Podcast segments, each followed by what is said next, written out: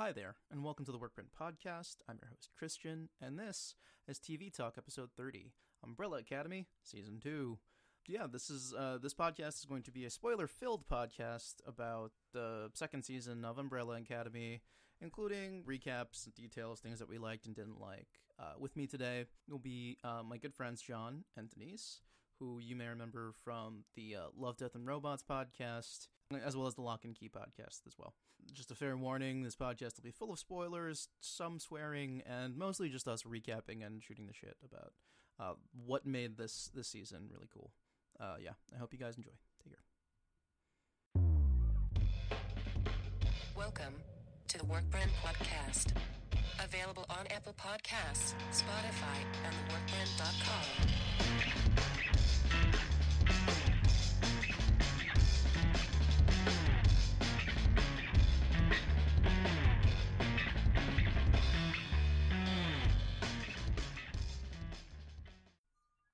All right, so Umbrella Academy Season 2. Yeah, we're going to just talk about it, what we liked, didn't like. Really just shoot the everything about this amazing season that personally I loved. And of course with me is Jon and Denise. Jon, Denise, say hi. Hello. Hey. If you guys remember, they were actually my first co-hosts when I started hosting these podcasts way back in March of 2019 with Love, Death, and Robots. So yeah, this will be awesome breaking down Umbrella Academy because we all love comics in the series. So yeah. Guys, what were your initial thoughts on season 2 being a thing, and then your thoughts after watching the season? I was really looking forward to season 2, and it did not disappoint. It was actually better than I expected it to be.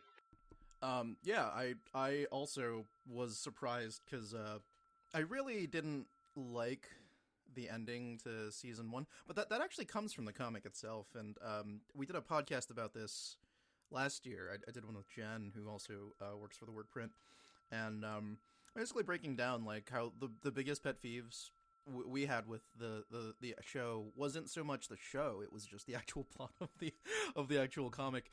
But for the most part, yeah, it was a very fun character piece, and I think this season they did that again, but it seemed like they had a better sense of direction. Like, I didn't get frustrated over the last-second end-of-the-world Vanya storyline. Not that that's what happens again this... Well, it kind of happens again this time around. But it seems like this one had more direction, is what I'm trying to say. Are we including all the spoilers? Oh, yeah. This is a full season. Talk whatever you want to talk about. Okay. All right. I'm also going to attach this to all the articles. So I'm working on Article 3. The 4th article will come out... probably, hopefully, by tomorrow, if not Wednesday. And that's it. Like, I did 4 recaps on the entire season, which is crazy. This takes... Or anyone listening and who's also reads the articles, like, I do these so that you can control F and see a scene that you might have missed or something. Or if you have a question, it's like, oh, wait, I don't remember what happened here. It's easier to look at one of these recaps than it is to, like, watch the entire thing over again. So, like... put a lot of effort into making sure everything's on the page, which is it's very exhausting, and I'm very tired is what I'm trying to say. But so go read Christian's articles. Thanks. Were you excited about season 2 when they first announced it? Yeah, so I was, in the sense that I wanted something to watch on television. That sounds really mean, but it's kind of true. Initially, I really didn't give a shit. Again, it's weird because I love Gerard Way. At least I did for the day, back in the day, because I was a teen when he was really popular and stuff. And yeah, so like I didn't super care that they were having a season 2. And then Corona happens, and content just got reduced more and more and more. And then when I saw that they did a trailer, I was like, oh, wow, they shot this. This is perfect because there's not a lot to cover anymore. And it's weird. So, like, of this show, of the dysfunctional superhero shows, there's like 3 that come to mind for me, at least.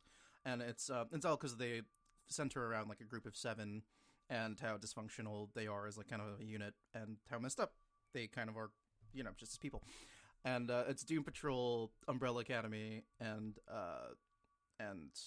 The Boys. The Boys, thank you. I'm just like the last one. And for me last year, I would have ranked the I want to say I like Doom Patrol the most, just because of the villain, and because I really thought that was an original take with Mr. Nobody, because that was really twisted, and I like that weird. The bad guy is the person telling the story, so things kind of go in any direction that you can't expect. But then after that, I would have ranked The Boys, because they really knew how to do a fucked up thing. And oddly enough, Umbrella Academy was last in my list. And I feel like this time around, it might be the inverse, where I think Umbrella Academy is going to be first, from what I understand is happening in the other shows and stuff, and what I've seen in Doom Patrol. Doom Patrol was good this season, but I think it's actually going to rank last. And I think it's mostly just because... They had to rush everything because it was a corona, and so the this is coming out before the series ends. It's good. It's just there. I feel like it could have been more if they had more time. I'm gonna leave it at that. But yeah. But back to Umbrella Academy. Yeah, it's different. Yeah, I agree with your take on Doom Patrol and Umbrella Academy. I'm going to refrain from talking about Doom Patrol since we're supposed to be talking about Umbrella Academy. Well, it's not even that. It's I have to be careful not to spoil it because the last episode hasn't come out yet, and I already know what's going to happen, so that's why I didn't want to say anything. I'm just like, oh, that's right. I shouldn't say stuff because I might slip stupid shit. Yeah. Yeah. Which, by the way, that's next week's episode. For those listening, please check out our... next week's podcast as well, where we talk about Doom Patrol, Stargirl, because that's ending too, and Harley Quinn, which ended months ago, but we're going to do one last recap for DC Universe, and I won't delve into that either, because I don't know what's happening with DC Universe, and we'll talk about that in the podcast next week, but this is about Umbrella Academy, so, yeah, Umbrella Academy. Okay. How many tangents can we go on? So, Umbrella Academy. Yeah. So this season, all right, let's start with the, I guess, what happens. This season it takes place in the 1960s, right? Yes. They time travel because they don't want to die and the end of the world happens. And they all end up in different timelines and well, not different timelines, but different periods in the same timeline. And kind of accidentally have to reunite to stop the end of the world from happening again. Yeah. It's pretty cool. Every character has their different type of journey. We could delve a little bit into the character journeys, I guess, too. But before that, what were your guys' thoughts on Apocalypse Round 2? Because I personally liked it. But I liked it a lot. Yeah. I actually really liked the opening scene, Apocalypse. Mm-hmm. I thought that them appearing in their separate timelines with the song right back when where we started from playing, yeah, just like really set the tone for the whole season, mm-hmm, because that song starts up and it's just like this upbeat fun song and you're like, oh cool, so we're gonna have fun stopping the apocalypse this time, nice. No, it just, I don't know, I just felt like it was a really fun way to start the season and to show where everybody is. Yeah. I did too. I like the build up to that where you see the end of the world happening with the Russians attacking and everything going chaotic and everyone using their powers together for once. It's kind of like what you'd imagine the team to be always, but they're not. Yes. And you know what's funny about that? That's the most badass scene that we see them in together.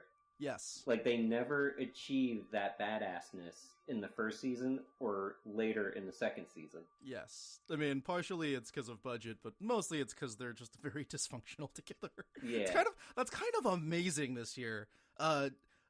Seeing the family go off on their adventures together and, like, random dynamics of groups that I never thought would partner together but did was a lot of fun. It was. Yeah, it was really bizarre. So let's delve into each character and stuff since we're talking about the family now, and that's really what this show's about. It's the family. Who do you think we should start with? Name any of the seven. Let's start with number one. Oh, clever. So Luther. I love Luther. I feel so bad for him. For such a big guy, he's really squishy and. He kind of keeps getting pushed to the side in Allison's, like, romance choice love life. And I felt that very much this season. What were your guys' thoughts? Yeah, but it's also kind of weird because, you know, they're siblings. It is, but, like, she had the other husband. I completely forgot about the other husband from season one, too. The other person that she had the kid with and didn't pick Luther. And then last season, you saw hints that, you know, they'd end up together. And then this season's like, oh, by the way, I married somebody else. And, like, the entire time you see Luther just suffering, like, it's okay, yeah. I'm so happy for you, as he eats, like, boxes of chocolates and cries. Oh, yeah. And my favorite is the fight sequence, because that was when you knew it was bad. It was like Luther, this dude he's basically the Hulk. He just holds back a lot, and he's in that punch sequence, and he's just like, just hit me.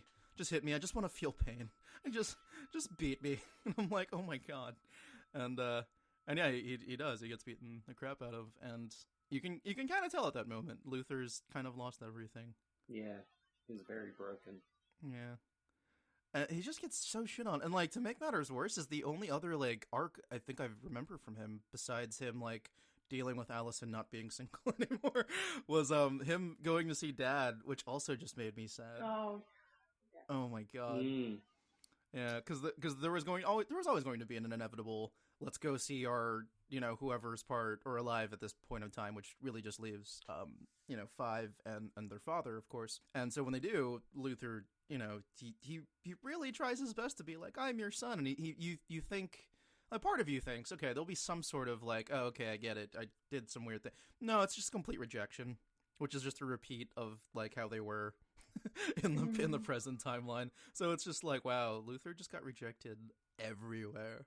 So yeah, I feel bad for him. He's my fat Thor in this series. Yeah. Yeah. All right, so if you want to just do down the numbers, or... Yeah, I guess we can just do a quick little talk about each one. Okay. So number 2, Diego.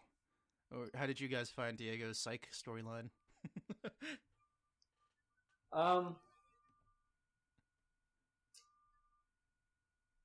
I actually was kind of surprised by that. Mm-hmm. Like, I didn't imagine him to end up in a psychiatric facility. Mm-hmm. Like, I thought he would have approached trying to prevent the assassination of JFK with a little more skill. He's supposed to be Batman, so yeah, I agree. Yeah, but as Five says at some point, he's like Batman, but you gotta aim lower. Yeah. That's a very brilliant call on it. It's weird. Diego... the entire time it was kind of annoying for me, because, like, he's so obsessed with saving Kennedy. And, yeah. And sometimes I think superheroes, they just... these storylines do that intentionally. It's like, oh, okay, they're one-dimensionally intended because, like, that's just who they are. But in Diego's case, it actually made a lot of sense, given he's always been number 2. He always wanted to prove that. Like, I think they did enough to justify his motivations to kill Kennedy and made him very one-dimensional, but I loved it, personally. Kennedy. You mean save Kennedy? I'm sorry, save Kennedy, yes. And, like, they had to save Kennedy from being killed by who we thought was his dad, but, you know, not exactly. Yeah. And then, of course, we get the lovely Lila. How do you pronounce it? Lila. What were your? What did you guys think of Lila's character, who was a weird surprise to the season? I kind of, at first, I went back and forth with her until they revealed her backstory, and that's when I like really appreciated her, because she, you know, they showed you that she was very much similar to the kids in the Umbrella Academy. She was raised by someone who just wanted to use her as a tool for their own schemes. Yeah. At what point did you suspect that she was like them? Like Ben in... Like them. Oh, like them. So for me, I actually never caught it, which is cool. The twist worked for me. I thought that she was just one of the trained people. I didn't think she had any special powers. She's just somebody who was super trained and was like doing espionage type shit. Okay. So like that twist at the end was really cool. I used to watch Heroes, and I just immediately thought of Peter Petrelli. Yeah, and I'm too. So I'm like, oh my god, she's the person who emulates everyone else's powers, and I'm like, oh, that's actually really cool, and that fits the story really well. It's like, of course she would be the one that the handler picks as her right hand and daughter, because it's like, yeah, that's your perfect counter to anyone who has superheroic abilities and shit. So, yeah. I just liked her story, to be honest. And I know this is going to sound so cheesy. I loved her and Diego together. They're both so broken and so, like, I don't know. Just, yeah. They're crazy in a fun way. I also like how every time she would one-up him and, like, punch him in the face and shit. I laughed at those scenes, like, where he'd, like, kiss her and she'd be like, slap. It's like, what are you doing? And then she would just kiss him back. And I'm just like, oh, that's cute. They have this, like, whole, you know, aggressive what the fuck thing where you kind of don't know what they're going to do next. And that made it fun to me. So, yeah. Also, they banged in Elliot's bed, which was really fun. Oh, poor Elliot. Well, poor Elliot, because he was on the other side of the glass window. Well, no, I said... because he got killed. Oh, that too. I wasn't actually going to do a segment on Elliot, but I guess we could transition to that since we brought it up organically. Elliot, very cool character, very useful device this season. He very much brings the group together, gives them information about what's happening with the JFK assassination, with the Majestic 12, etc., etc. How do you feel about his episode 6 scene? Did you guys see that coming? That whole... You know, what are they called? The Swedes coming in? The Swedes. Yeah. Actually, no. I did not see Elliot dying. I didn't think he was important enough to be killed off. So, yeah, I was taken aback by that. Yeah. I felt kind of bad for him because he never got a payoff of any sort. Yeah. I guess like I'm sorry, go ahead. No, I was just going to say, it's very much like you said, He was there and served a specific purpose. And once his purpose was served, you know, he got killed off. Yeah.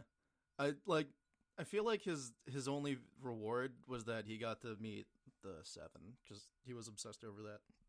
We don't really know why, because they never got to fully delve into his life. It just seemed really shitty, honestly. Huh. Okay, so back to the siblings, right? We got number 3 next.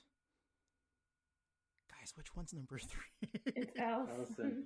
Okay, I completely forgot. All right, so Allison. Yeah. Did you guys expect her storyline at all this season with the civil rights stuff and the sit down peaceful protests and such? Because I that came out of nowhere. Well, not out of nowhere.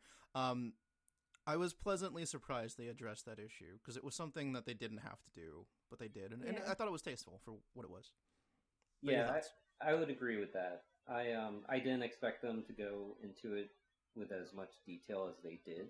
Mm-hmm. Like I thought they might handle it the way other shows have handled racism and just kind of show you that it existed, but not actually show anyone who was fighting against it, especially a main character. So I really like that, and I really appreciated it.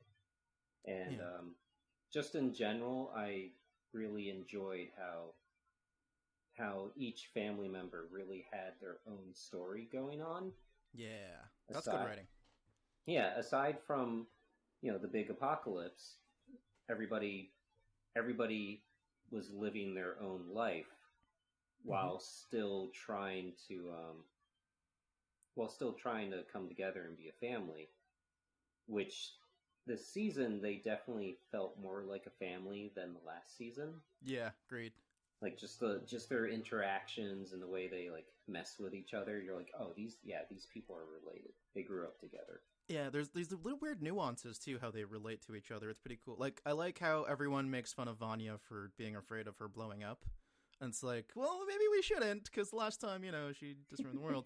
And it's really cute. But one of the favorite, like, moments of, like, and it's a very simple moment of, like, okay, these people are siblings, is I think they meet for the first time in episode, I think, 5, as like, the all 7 of them in the same room. And they meet at Elliot's, that hardware store, whatever that thing is.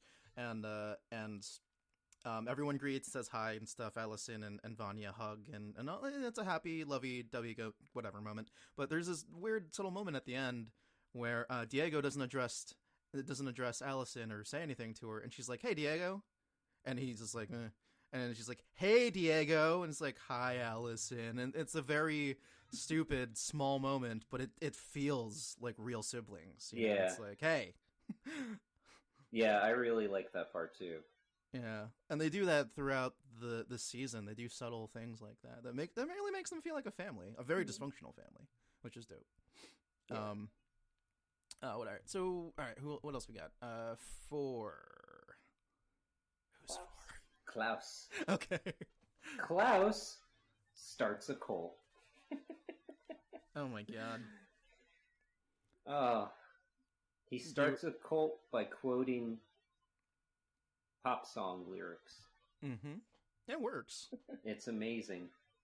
It works pretty well.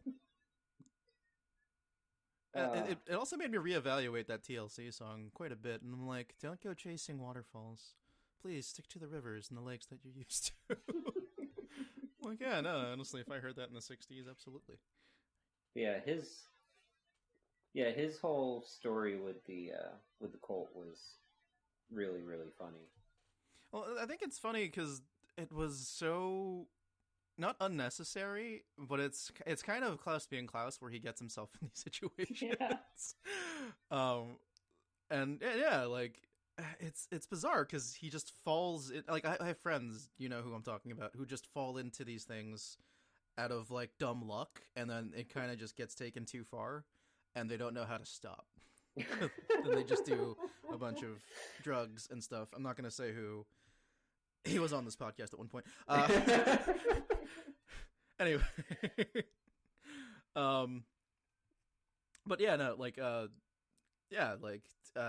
Klaus, it's weird.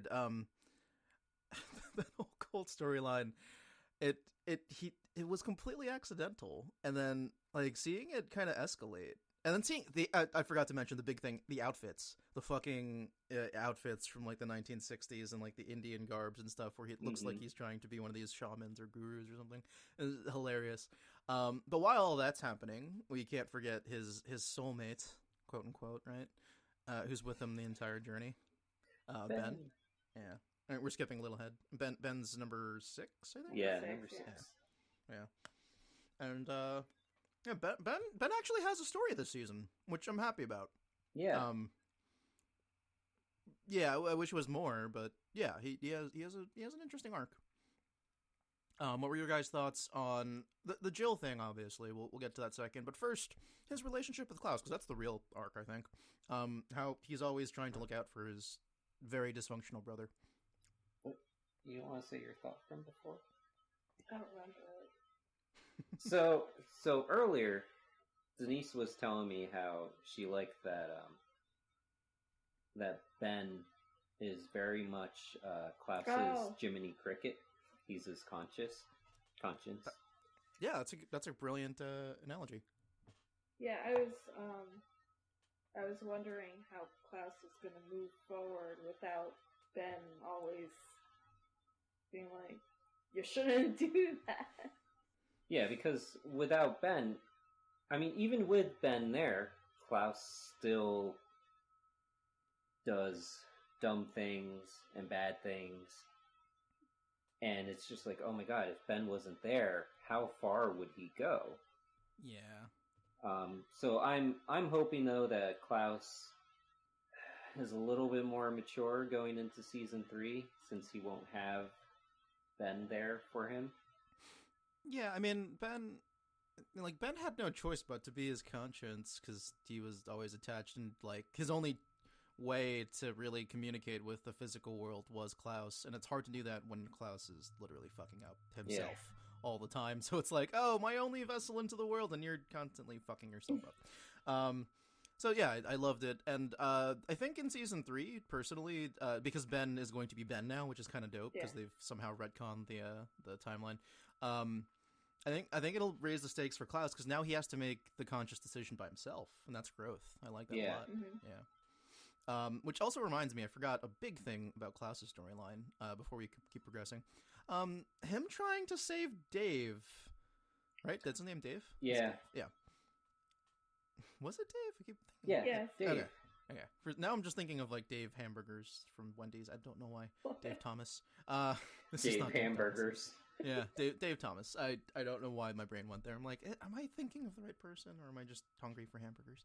But yeah, like Dave, him trying to save him and fucking up the timeline essentially. That was kind of uncomfortable and creepy. The way he kept, stalking him and, being very comfortable around Dave, even though Dave didn't know him yet. And Dave is much younger than when he meets Dave. Mm-hmm. So it felt like I understood what Klaus was trying to do. He's trying to save the one person that, like, he really loved.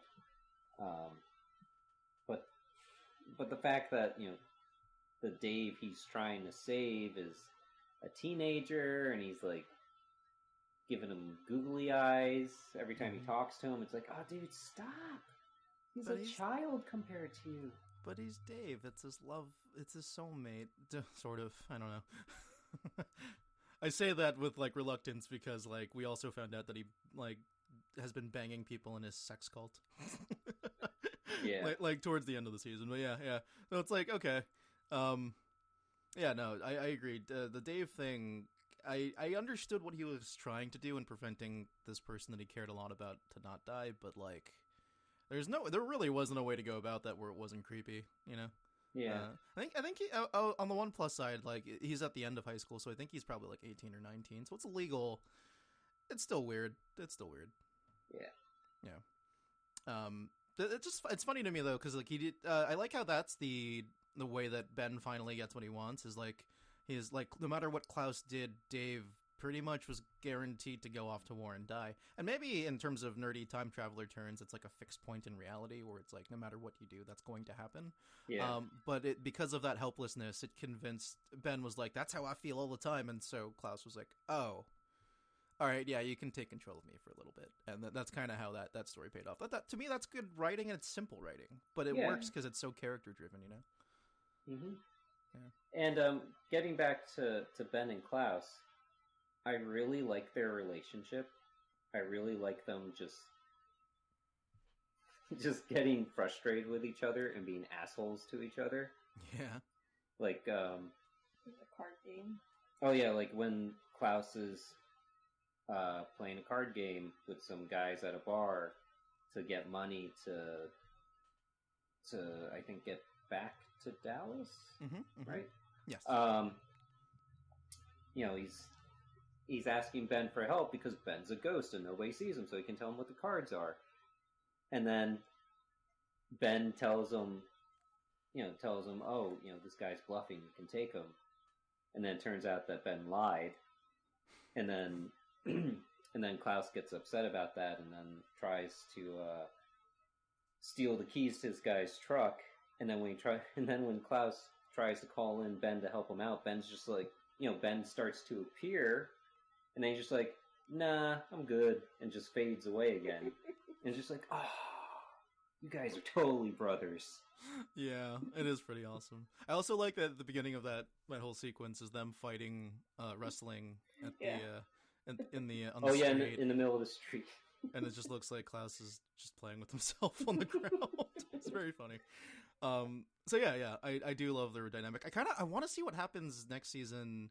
Now that they're both like physical people, if they still have a similar relationship and stuff, or maybe Klaus feels weird because it's like this isn't the brother that I knew. Yeah, is it going to be like another date situation? Yeah. I mean. Obviously, Ben is a different person because he has an emo haircut.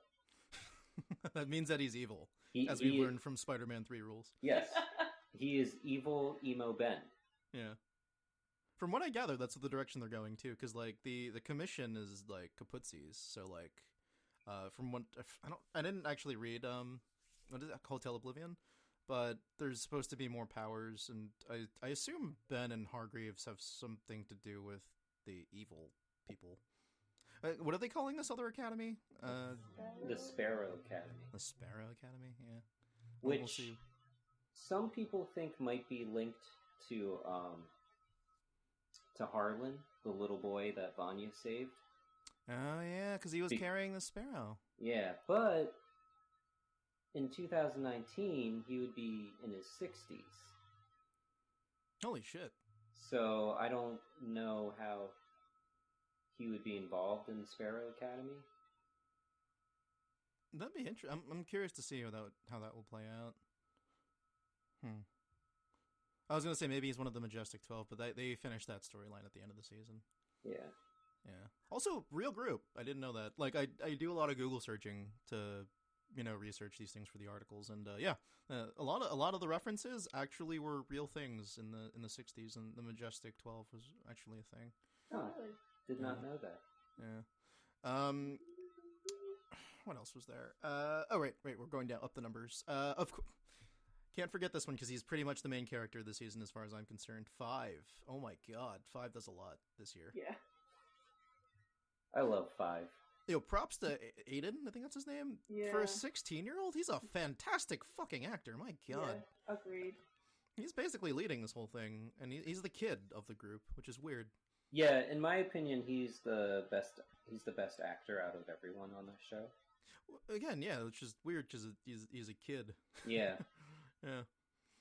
And, like, some of these guys, like, Luther, he was in Game of Thrones, and of course, you have Ellen Page, who's been in the bajillion things now, but, like, yeah, Aiden kind of steals the show. Number 5 is really compelling this season, and it's gotten so huge among the fan base that, DC fanboys are actually asking if Aiden can be the next Robin, particularly Damian Wayne, if possible, but we'll see. DC fans have pretty much done the thing to get the Zack Snyder cut official, so this might happen. Who knows? Okay. Yeah. But anyway, number 5. So he fucked up and got everyone on different timelines, and so he's trying to fix things and stop the next apocalypse again. And along the journey, we get into weird, crazy shit. Everyone has a weird story arc and different thing. What in particular can we talk about 5? Because there's a lot to cover here. Oh, man. Yeah. He has, like, a thing with every single family member. That's why it's confusing. Yeah, I mean, he's the one that has to bring them together. Mm-hmm. Because he's the one that got them all separated. Yeah. He's the one who told Vanya her memories for the first time. Which then also backfired because he didn't tell the part where she causes the apocalypse, and she was really pissed about that. So he got that ball rolling of Vanya's like amnesia plot, right? Well, I think he did. He did tell her that she caused it. No, he tells her that. He tells her who she is, and because I think Luther meets her first, but they don't share anything. He just says sorry, and it's completely out of context, so she doesn't fully know. But it means a lot to the audience because we know. But 5 tells her like, oh, okay, yeah, weird, fucked up dad. You're part of the this group Umbrella. He tells her everything, but the biggest thing, which is how the world ended. He says that an asteroid fell and hit the Earth. But the truth is she's the cause of the moon blowing up and everything shattering. She finds that out, I think, a little bit later in episode, I want to say 5 or 6. She says to, I think it's Luther, there's something he's leaving out. Yeah. Oh, okay. See, I thought it was reverse. No, Luther's the one who shares it at the end. And that also builds story and character, because it's like Luther, the one who really doesn't trust Vanya, is now trusting Vanya fully with knowing the full, which is, I think, again, that's like beautiful character writing in this story, which I love. But, so like that's one thing that 5 does with that. But then there's like a bajillion other things. He leaves Diego in the fucking institution, right? Hey, he said he was going to go back. Yeah, and then Diego and Lila just let themselves out. And then they go on that weird quest to figure out, to find Dad, even though Diego wants to kill Dad and 5 wants to talk to him. Oh no! Like that's the, again, Five does so fucking much. Five tries recruiting Luther first of the team, but Luther doesn't want to join because he's happy being Jack's boxing dude. I don't even remember his body man. Body man, yeah. Does Five have a story with Allison? I don't even remember anymore. I don't think so, right? Yeah, I don't think they go on an adventure together. Yeah, I think that's the one exception. Yeah. Oh no, I take it back. Klaus too. Wait, does he have a? I don't remember anymore. Because I think Klaus and Allison recruited each other, and they found out through Luther, maybe I don't remember anymore. No, they found out because of Allison's husband. About the apocalypse? Oh no! Or the family. They found out about each other because of right. Allison's husband. Yes. Okay. I'm trying to remember how everyone assembles because it's Five does those three, but I don't remember how Five interacts with those other two, with Klaus and Allison. Nothing standing out in my head. I don't remember. This is the problem with binging. I know. You go through it so quickly that you don't properly absorb everything. I mean, I'm slowly rewatching the episodes. I'm on episode, I think I'm on episode 8 now. Yeah. So I have 8, 9, and 10 to do, which is going to be like a whole day's worth of work. But I think I'll focus on that tomorrow and try to release this at this rate probably tomorrow too, because I don't know if I'll be able to edit this podcast and then release it, because I still have to edit the episode 7 and then do all the tags and shit. But anyway, yeah. All right. So, and then I keep forgetting. Five also has a huge storyline with the commissioner, or not the commissioner, the handler. The handler. For the commission, that confuses me, because of Batman. But yeah. He's chosen to take out the board of directors, including that goldfish. What the fuck was up with that goldfish, guys? That's AJ. Okay. It's a talking goldfish. In the comic books, AJ is the handler, I believe. Oh, that's I know. Cool. It's been a while since I read it, but from what I remember, he's the one that's in charge of the commission. Well, he was until this season. That was gross. AJ's fate. So I after it happened, I actually told Denise that I had been waiting for somebody to do that, because that actually happens in the comic book. Does it? I don't remember anymore. It's actually Five breaks. He breaks his fishbowl head, mm-hmm. and then he eats AJ. So when Five didn't do that, I was like, "What? Who's going to eat AJ?" That's awesome. It's funny because AJ, he looked really cool, and I like the smoking scene in episode 2. When he's blowing the rings. Yeah, and then it's like the little bubbles that he smokes inside of his fucking fishbowl. I will give Gerard Way that, like, even though there's a lot I'm not a fan of in terms of his story, I think the character designs and the weird shit that his characters do, that's very much, you can see that's him to a large degree. Yeah. That's what made me want to read the comic books. Go ahead. Just because I came across them one day in a bookstore, and I was like, wow, this looks really weird. I'm going to read it.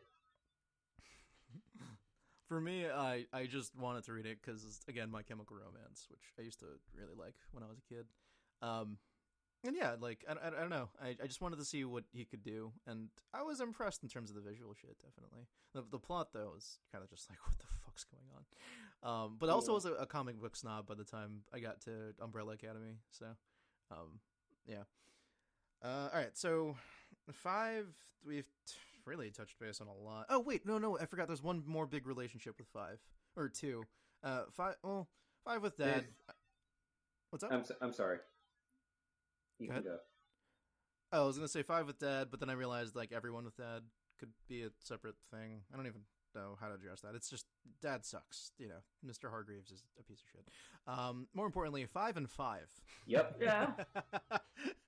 That was really funny, guys. It was. Thoughts on how that epic thing went down on Old Five versus Young Five? Old Five being technically young-bodied Five. 14 days younger. Yeah, it's very confusing. Yeah. So, yeah, what were your thoughts on that sequence and seeing him older but younger? And then more importantly, because of that, the rules of of time travel paradox, psychosis. Yes, that was really funny. Oh my god. Yeah, that was awesome. I don't know. I know it's been done a lot, but I always get kind of happy when characters in a show start listing things and you actually see the words next to them. Mm-hmm. So, when he started listing them and you see the visual, I was like, oh man, these rules are going to be great. Mm-hmm. And, they're pretty normal things. Like, you get too close to yourself, to your duplicate time travel self, and you start itching, you develop a little paranoia. And I forget what all the rules are, but, they're all kind of just seem like reactions to medication. Yeah, my favorite was flagellants. Yeah, flagellants, and then the last one is homicidal rage. Mm-hmm. And I was just like, there's the payoff. I love this show. Yeah, I wholeheartedly agree, and it's great because Five is because he's the oldest, and technically, I guess, theoretically, the most responsible because he's the oldest. He's always in so much control. He's always in control of himself and trying to control the situation, which drives his siblings completely insane. It seems like a real brotherly characteristic trait, right? But what made it great with seeing him versus himself while having that paradoxical psychosis is you see him unhinged finally. Mm-hmm. You see him farting and trying to come up with weird schemes to fight himself, which then he has to also come up with schemes to fight him, the other self fighting himself. And then both are trying to convince Luther to join their side. It feels like a Rick and Morty episode. I'm just calling it now. I like how the fire hydrant from season 1 that Klaus throws comes back. Oh, yeah. And it knocks him in the face, right? Knocks Luther out, I think? Yeah. Was it? Yeah, Luther gets hit in the face with it. Yeah. That was brilliant. But yeah, that fight sequence was actually visually different than I expected. Because I didn't expect it to be slowed down and kind of shown from Luther's point of view. Mm-hmm. I thought they were just going to, show them being super badass assassins beating the crap out of each other, but I like that you just see Luther standing in the center, slowly moving, and not really knowing what the hell is happening around him as they are kicking each other's asses, and then every once in a while they end up hitting him instead. Yeah, it is pretty funny. It was a very cool scene. It was very comical, which I feel like this whole season has had a lot more humor in it than the first season. Yes, wholeheartedly. And at first, when I noticed this in maybe the first or second episode, I thought to myself, "Oh man, if they keep going with this level of humor, I wonder if this season's really going to be that great." But they continued with it until the end, and I was like, oh my god, it worked. This show having a more lighthearted feel to it really paid off. Yeah, totally agree, man. I feel like it helped ground it more. I mean, also the fact that you really got to focus on the individual character stories made it more grounded. Mm-hmm, definitely. But the humor helped too. And that's not easy, because there's 7 people to give full arcs to. That's not easy to do. Yeah. Yeah, especially over 10 episodes. And it's funny because, like, Netflix has this notorious thing where they drag seasons out, where it's like, okay, you didn't need this episode. Yes. Girl has fun with a golden dragon. Witcher reference. But, like... Oh. I know you guys didn't like it as much as I did, but whatchamacallit. This Umbrella Academy was, like, it felt like they utilized every minute that they had, which was great. Like, everyone really felt like they had a full thing. Like, Lila had a story. Ben had a fucking arc. I mean, come on. Like, it's crazy that they fit all this in into a season. And it all actually made sense, which is cool. Yeah. And we actually watched season 1 before starting up season 2. Mm-hmm. And as we rewatched it, we realized that there's actually a lot of moments in the story that the pacing seems to really dips and gets very slow. Like, I think maybe in episode 7, I was thinking to myself, man, I don't remember what happens in the next 3 episodes leading up to Vanya destroying the world. But I'm like, there must be a lot that happens though, because it's 3 episodes. Whereas with the second season, like, the pacing just never lets up. You're just like, oh man, I gotta watch the next episode, and like, there's never a dull moment.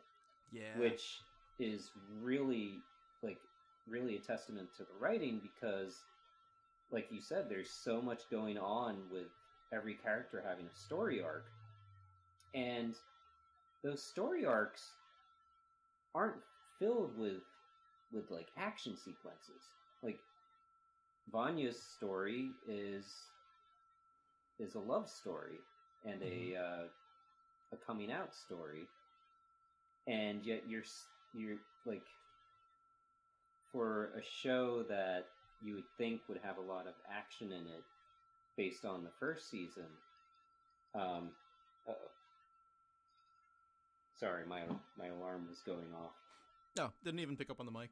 I thought you were honestly petting Ruby. Oh, okay.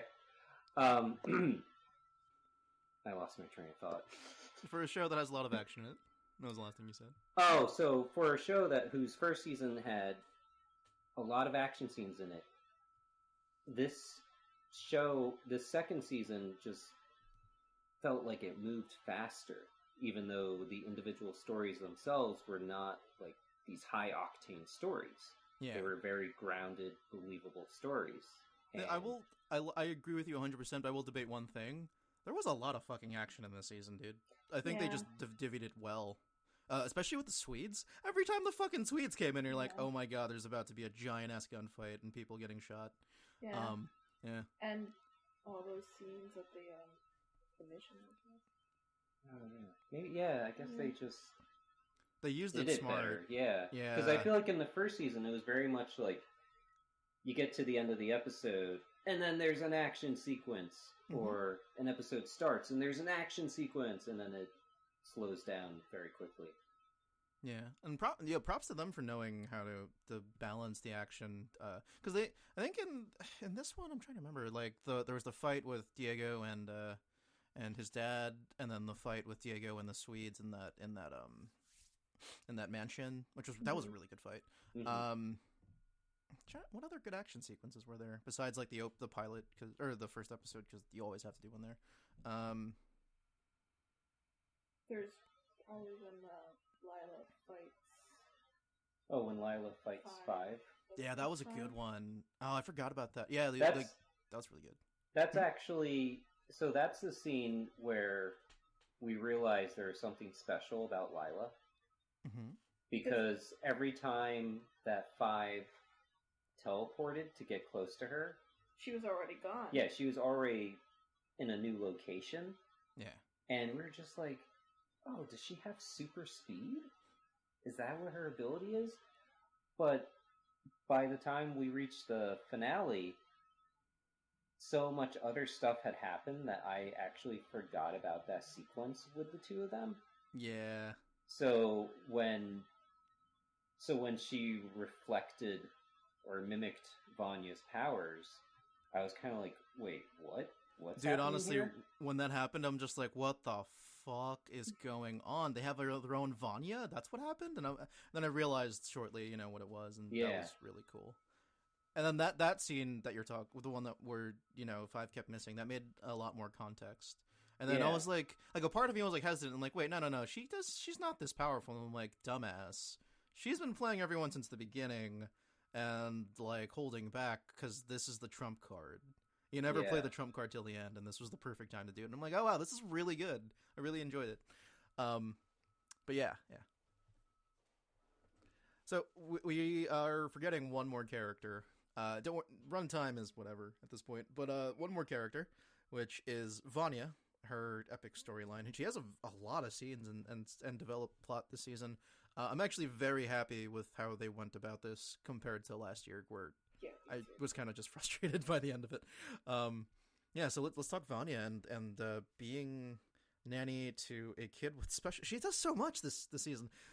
Nanny to a kid with special needs, finding herself in love with a woman... and taking control of her abilities. It's like three huge plots that she coincidentally was able to knock out in one season. Thoughts, opinions, etc. Go. Well, when you present it like that, I'm kind of taken aback because that is a lot for one character to do on an ensemble cast show. Yeah. I really liked her story. Like, I don't know. I just really liked how close she had become with the child Harlan, and you know, obviously his mother, because she falls in love with her. But it was very heartbreaking when like. Vanya decides that she's gonna... What's her name? Sissy. She decides that she's gonna tell Sissy how she feels about her and how, like, the three of them should just leave. And by the time she does that, Sissy's husband is already back home and they're just back to their same old marriage, everyday life that they've been living. Mm-hmm. And Sissy just tells her, you know, she can't leave. She can't go off and, you know, be who she really is meant to be. And yeah, it was heartbreaking for me because I was like, oh man, this poor woman, she's going to continue living a life where she has to pretend to be something that she's not. And you know, miss out on having, you know, possibly having a really good relationship with Vanya. Yeah. It's great too, because it kind of makes the time sort of the antagonist, but it also makes you reflect on those times compared to now. Yeah. And how oddly similar some of the difficulties are, particularly with the, you know, the civil rights movement, and then this, of course, too, like the, you know, women being unable to, you know, be, you know, gay, and not have it ruin their lives and such, right? You'd think that things would be different now, but they're not fully, not really. Yeah.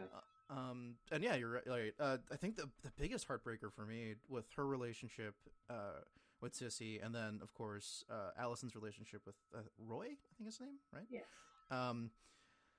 Was there was a part of them where it's just like, you know, you could just take them with you, like this time traveling thing. It seems to be like you can take a bunch of people, but they chose, you know, to stay and stuff, and that's the sad part, is like you want to help them get out of this shitty reality, which was the 1960s apparently, but they couldn't, and they kind of just were there for them in that moment in time and then gone. And I felt like that was really adult, but they didn't force it in your face, you know. It was like a theme that you could naturally get to, and like not feel overwhelmed by, and still appreciate very much. Mm-hmm. But yeah, Vanya, oh my god. Do you guys think she gave Harlan powers by giving the CPR and bequeathing a part of herself? Or did he always have powers? No, she gave him powers. Because at least that's my theory, she gave him powers, because when she gives him CPR, you see those glowing beads of light go into him. Mm-hmm. And when she later on removes the powers from him, or at least a significant amount from him, you again see those beads of light. Mm-hmm. And you actually see similar beads of light in season one. When they show you Hargreaves' flashback, mm-hmm. where he's with, who we assume was his wife, and she's obviously ill and dying. And there's like this little glass jar on a table near her, and it has these little glowing bead lights in it. And he takes it, and he walks over to a window, and he opens up the jar, and like all the lights float out, I believe. And you also see in the background all these rocket ships shooting up away from whatever planet they're on. So I've been wondering, like, how... Well, since season one, I've been wondering, like, what all of that means. But now, after watching season two and seeing those lights again in relation to Harlan and him gaining powers, I was wondering... I was wondering if there's going to be some revelation that, like,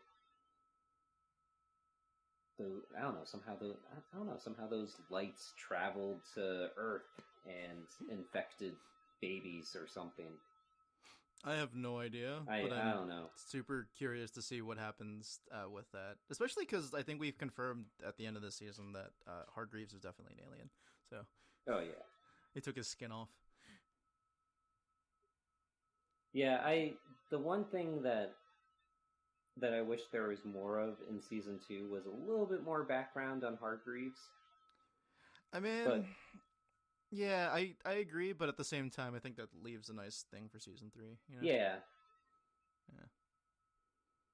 Because it seems like he's going to be a main character in season three, which is good because he's really fun to watch. And, like, I know this sounds fucked up, but seeing him torture his family is awesome. It's like, man, you guys are all fucked up because of your dad. There was other shit, too. We're still technically on Vanya, right? What did you guys think about I forgot, there's a fourth plot element. The amnesia storyline, and then her eating her brain in episode, I think, 8 or 9. And that was weird. And then Ben saying goodbye. That was really sad. Really what did you guys think about the amnesia plot? I mean, it seemed like an amnesia plot. Like, it didn't seem that much different than when a lot of other stories use that plot device.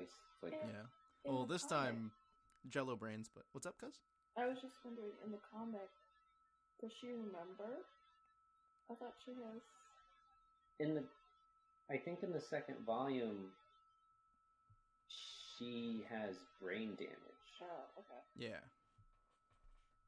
Because I think she actually gets shot. She does. It's not this, just the gun going off next to her head. Mm-hmm. But I do like... So even though I was like, it's just an amnesia storyline, I did enjoy it, and I liked that it allowed us to see... It allowed us to see who Vanya could be if she wasn't held back by that nagging notion that she is only ordinary. Yeah. Like, she was able to... She was fully able to embrace fully who she is. That's kind of her story this season, which is fucking dope, honestly. And she was able to, really... talk with her family and connect with them and joke with them even. Yeah. She's oddly very responsible. Well, maybe it's because she's, amnesia. Well, now she's not. Now she's full, memories. But yeah, she's very responsible. Like, every time they'd suggest things, she'd suggest legitimate options and stuff. I could have seen her as like a leader if they gave her a chance to, but they didn't. Yeah, she has a good head on her shoulders when, she's not brainwashed and taking medication to mess up her mental state. Yeah. All right, so before final thoughts, because I try to keep these shorter than I used to. Sometimes these went for way too long. What is it? Favorite family scene? Because there's so many of them in this season. Like a favorite aw scene where like the family is, you know, being a family. It could be any group, all of them, none of them, or just as long as it's more than one person. Go. Oh, crap, I can't think of anything now. Well...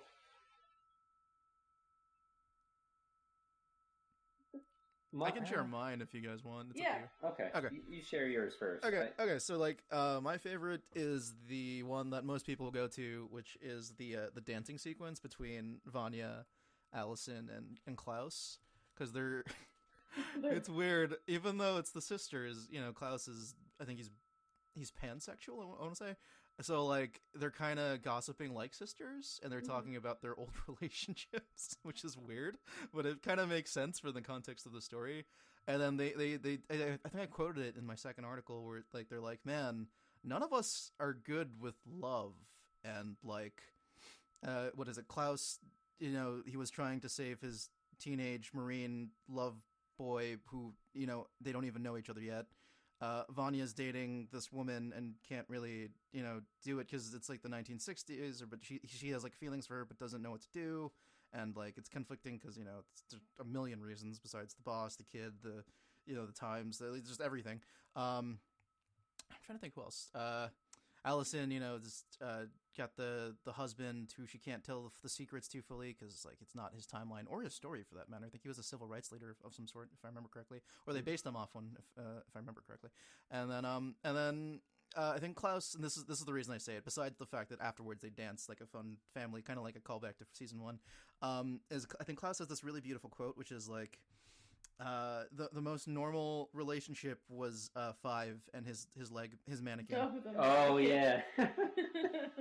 And like Vanya's like, what? Because she's never heard of this before. Yeah. And like at that moment, it struck me, holy shit, she's right. None of you guys are healthy. Like Luther's in love with Allison, and Diego's dating a mental person. At least we thought so at the time. The crazy person, but she's not. Just even worse, she's a spy. So like, yeah, none of them are good at relationships, which just made me feel really nice because I'm like, yeah, I like that a lot about this show. That everyone's very dysfunctional and they don't know how to love properly. Even Ben is into that random girl who. Oh my god. Yeah. So, yeah. I think my favorite family scene. Well, it's only two of them. It's with Ben and Vanya. When Ben ends up being the one to save Vanya from herself. Oh yeah. And he goes in there and literally goes inside her and speaks with her, and I just really like the scene where like he starts fading away because like he's a ghost and it's time for him to move on. Like he's done something really great and now he really needs to just go. Yeah. I like that he asks Vanya if he could have a hug. Aww. Because he hasn't had a hug for I'm not sure how old he was when he died. 17 years or so. Yeah. And see, that's what I'm talking about, guys. Those small moments that make you just go, "Aw, siblings." So. Yeah, I teared up a little bit for that scene. I was like, "Aw." That is sweet. Also, because I thought we weren't going to see Ben again. I was like, "No." Yeah. It's like the two family members who really needed a hug. That's true. They are the two family members who really needed a hug. That's true. Oh my god, yeah. I'm a little teary-eyed at the moment, so don't mind me. Whatchamacallit? Anything else? Or cousin, definitely give yours afterwards, but yeah. Do you have your favorite moment? I think that probably was it. The family? Oh, yeah. I mean, they're just always little. That's the thing. There are a lot of little moments, like when they all get into the station wagon with Vanya, and you're like, "How is he with that?" Climbs in the back, and And the car just drops down. That was really funny. I like the, they're going up the elevator, and Luther... Oh, yes! Oh, tell what you were saying about Diego. Oh, so I have to rewatch that scene. I just need to rewatch the whole season. But I was reading online, because you know in the comics that Diego's power is actually his ability to hold his breath. Really? I didn't know that. Yeah. His code name is the Kraken. Oh, that explains so much.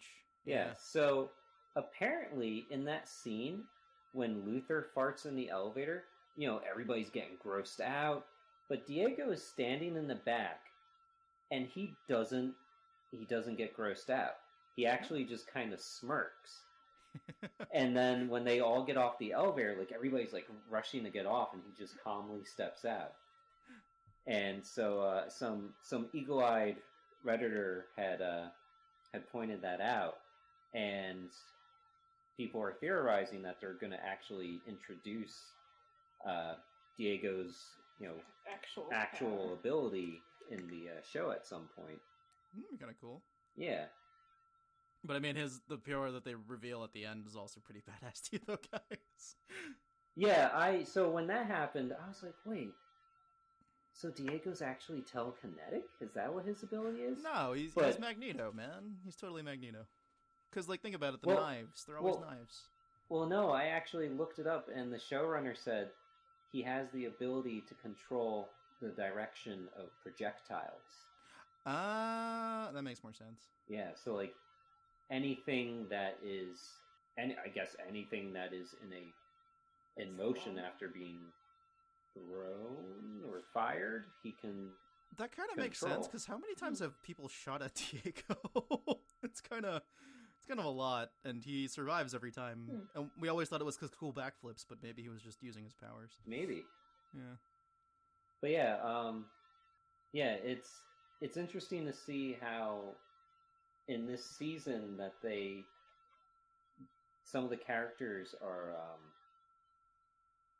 they're like now pushing their powers further, mm-hmm.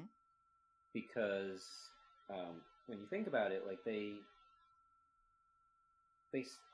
stopped training when they were teenagers. Like, I think shortly after Ben died, none of the kids really wanted to be a superhero team anymore. Yeah.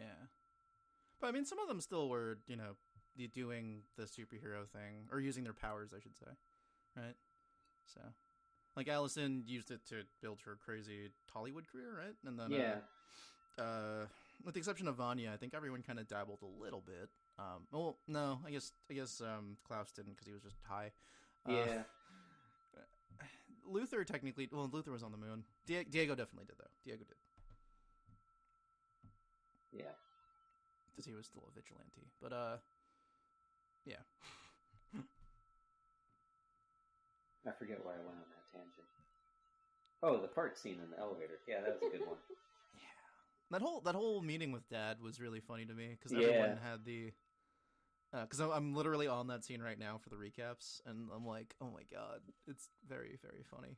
I like when they started telling him about their powers, he like started scribbling notes, and they're just like, wait, what are you writing? What's going on there?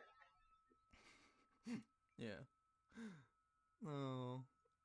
And then I'm trying to remember, like, so like Diego threw the knife and he bent it, and he's like, you missed. 0 for 2. And what is it?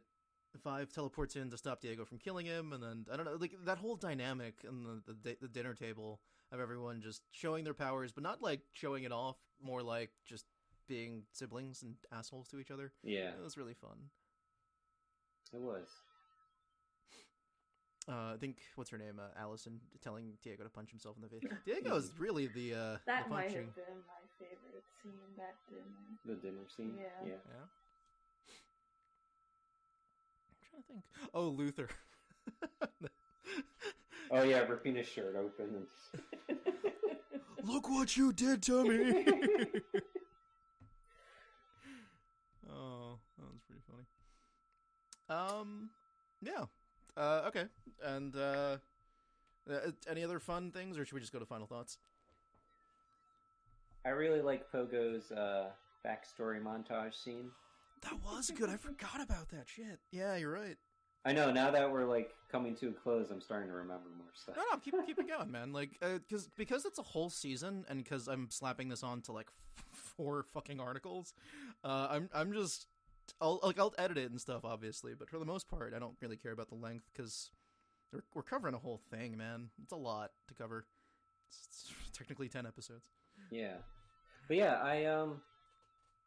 I really like that whole backstory because you don't really know much about Diego other than, you know, he says that Hargreaves essentially created him. And yeah. You're like, okay. And then here they give you a whole backstory in just a couple of minutes, and also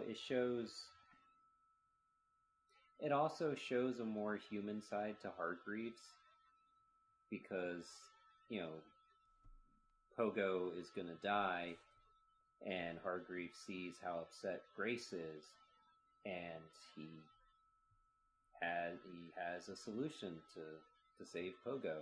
So I'm just going to throw this out there. Do you think, did they have a real relationship? Like a romantic one? Wait, Grace and Hargreaves? Yeah. Yeah, because at some point she mentions wanting to marry him. Oh, I guess I missed that. Yeah, yeah. Yeah, like when she's questioning him about the assassination plot with JFK. You're right. Yes. Yes. She's like, you know, I need to know the truth about you. I need to know if you're into nefarious dealings. If, you know, we're ever gonna end up together.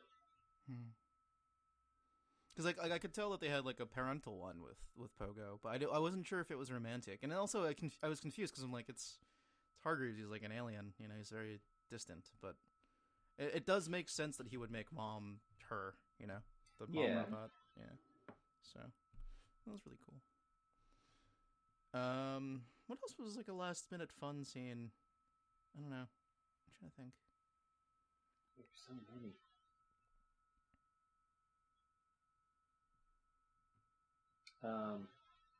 Luther getting high again was fun to watch. Again? When did he get high the first time? Season 1. Season 1, when he did ecstasy. Oh. And God knows what else. Yeah, and he did the rave, yeah. I guess seeing Luther do drugs is funny because he's such a straight-laced person. Yeah. Yeah.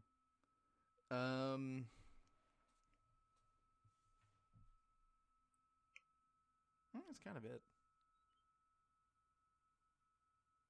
Yeah. I feel like I should have prepared for this. No, I mean, this is cool. And look, honestly, we have more than enough. We're way over time. All right, so final thoughts, I guess, since we've come to that natural point where we have run out of things to say finally. Final thoughts on Umbrella Academy Season 2. It's awesome! I enjoyed it a lot more than I thought I would. I did enjoy the first season a lot, but now watching the second season, having watched the second season, I think they really blew it out of the park with this one. Same. And I'm really excited for season 3 now. Same. Yeah. I think you both summed it up really well. It's weird, like, I think we've established, I liked season 1, but I didn't love it. I really wasn't the big fan of the end of the world reveal towards the end. Again, that's just the comics. But yeah, like, I'm super excited as well for season 3. I think they've established a lot here, and like they've already done a great job in season 1 with developing the characters, but they just really blew it out of the park, like you said. Like, it was just really fun and really good. I actually think that of the 3, this will probably be my favorite coming out. Even though like the Boys has a really high contention as well. I think that'll also be really good. But I think from what I know about the Boys and kind of how silly it is, and seeing what those development teams have done with Preacher, which I actually liked the comic, well, parts of the comic. I guess I'm trying to say I have more faith in Umbrella Academy Season 2 than I do the Boys Season 2. That's all. But yeah, this was really cool. Yeah, that's kind of it. Cool and relevant to the times, 1960s. Woo. Yeah. Yeah. All right, and I guess that's it. Thank you, Jon and Denise, for joining me. Do you guys have anything you want to plug, or no? No. What? No. No. You do plug plugs. An Instagram? No plugs? Okay. No plugs. We're good. Cool. All right. Well, you guys know me. I'm Christian. I host a shitload of these things. You can find me on xn_Angelus on Instagram and Twitter. Christian Angelus Writer on Facebook now. That's my Facebook page, and you can check out my actual fiction work and the many things I do for WorkPrint and for Hey Poor Player, and a third site, which I am actually going to announce shortly. I just got hired on to another site, which I'll be doing reviews of, which is crazy. And hopefully one day Nerdist.com, because that's kind of where this all started. And yeah, that's it. Please like, subscribe, stuff to the WorkPrint. Check out the podcasts. I'll be releasing one every Monday, Tuesday, or Wednesday. Definitely Wednesday if it's not out. So check every Wednesday. And yeah, that's it. Umbrella Academy season 2 is dope. Next week we'll be covering DC Universe, which will be Harley Quinn, Doom Patrol, and Stargirl. And then the week after that, I'll be covering a show called Glitch Tech, which is on it's a Nickelodeon series that is released on Netflix. They're releasing season 2. Felicia Day is going to be in it, not in the podcast, but in the show. That'd be really cool if she did this podcast with me. And then Lucifer, and then Winona Earp. That's the order. It's on things. And yeah, please tune in, check it out, and thanks for listening. And yeah, have a good time. Bye.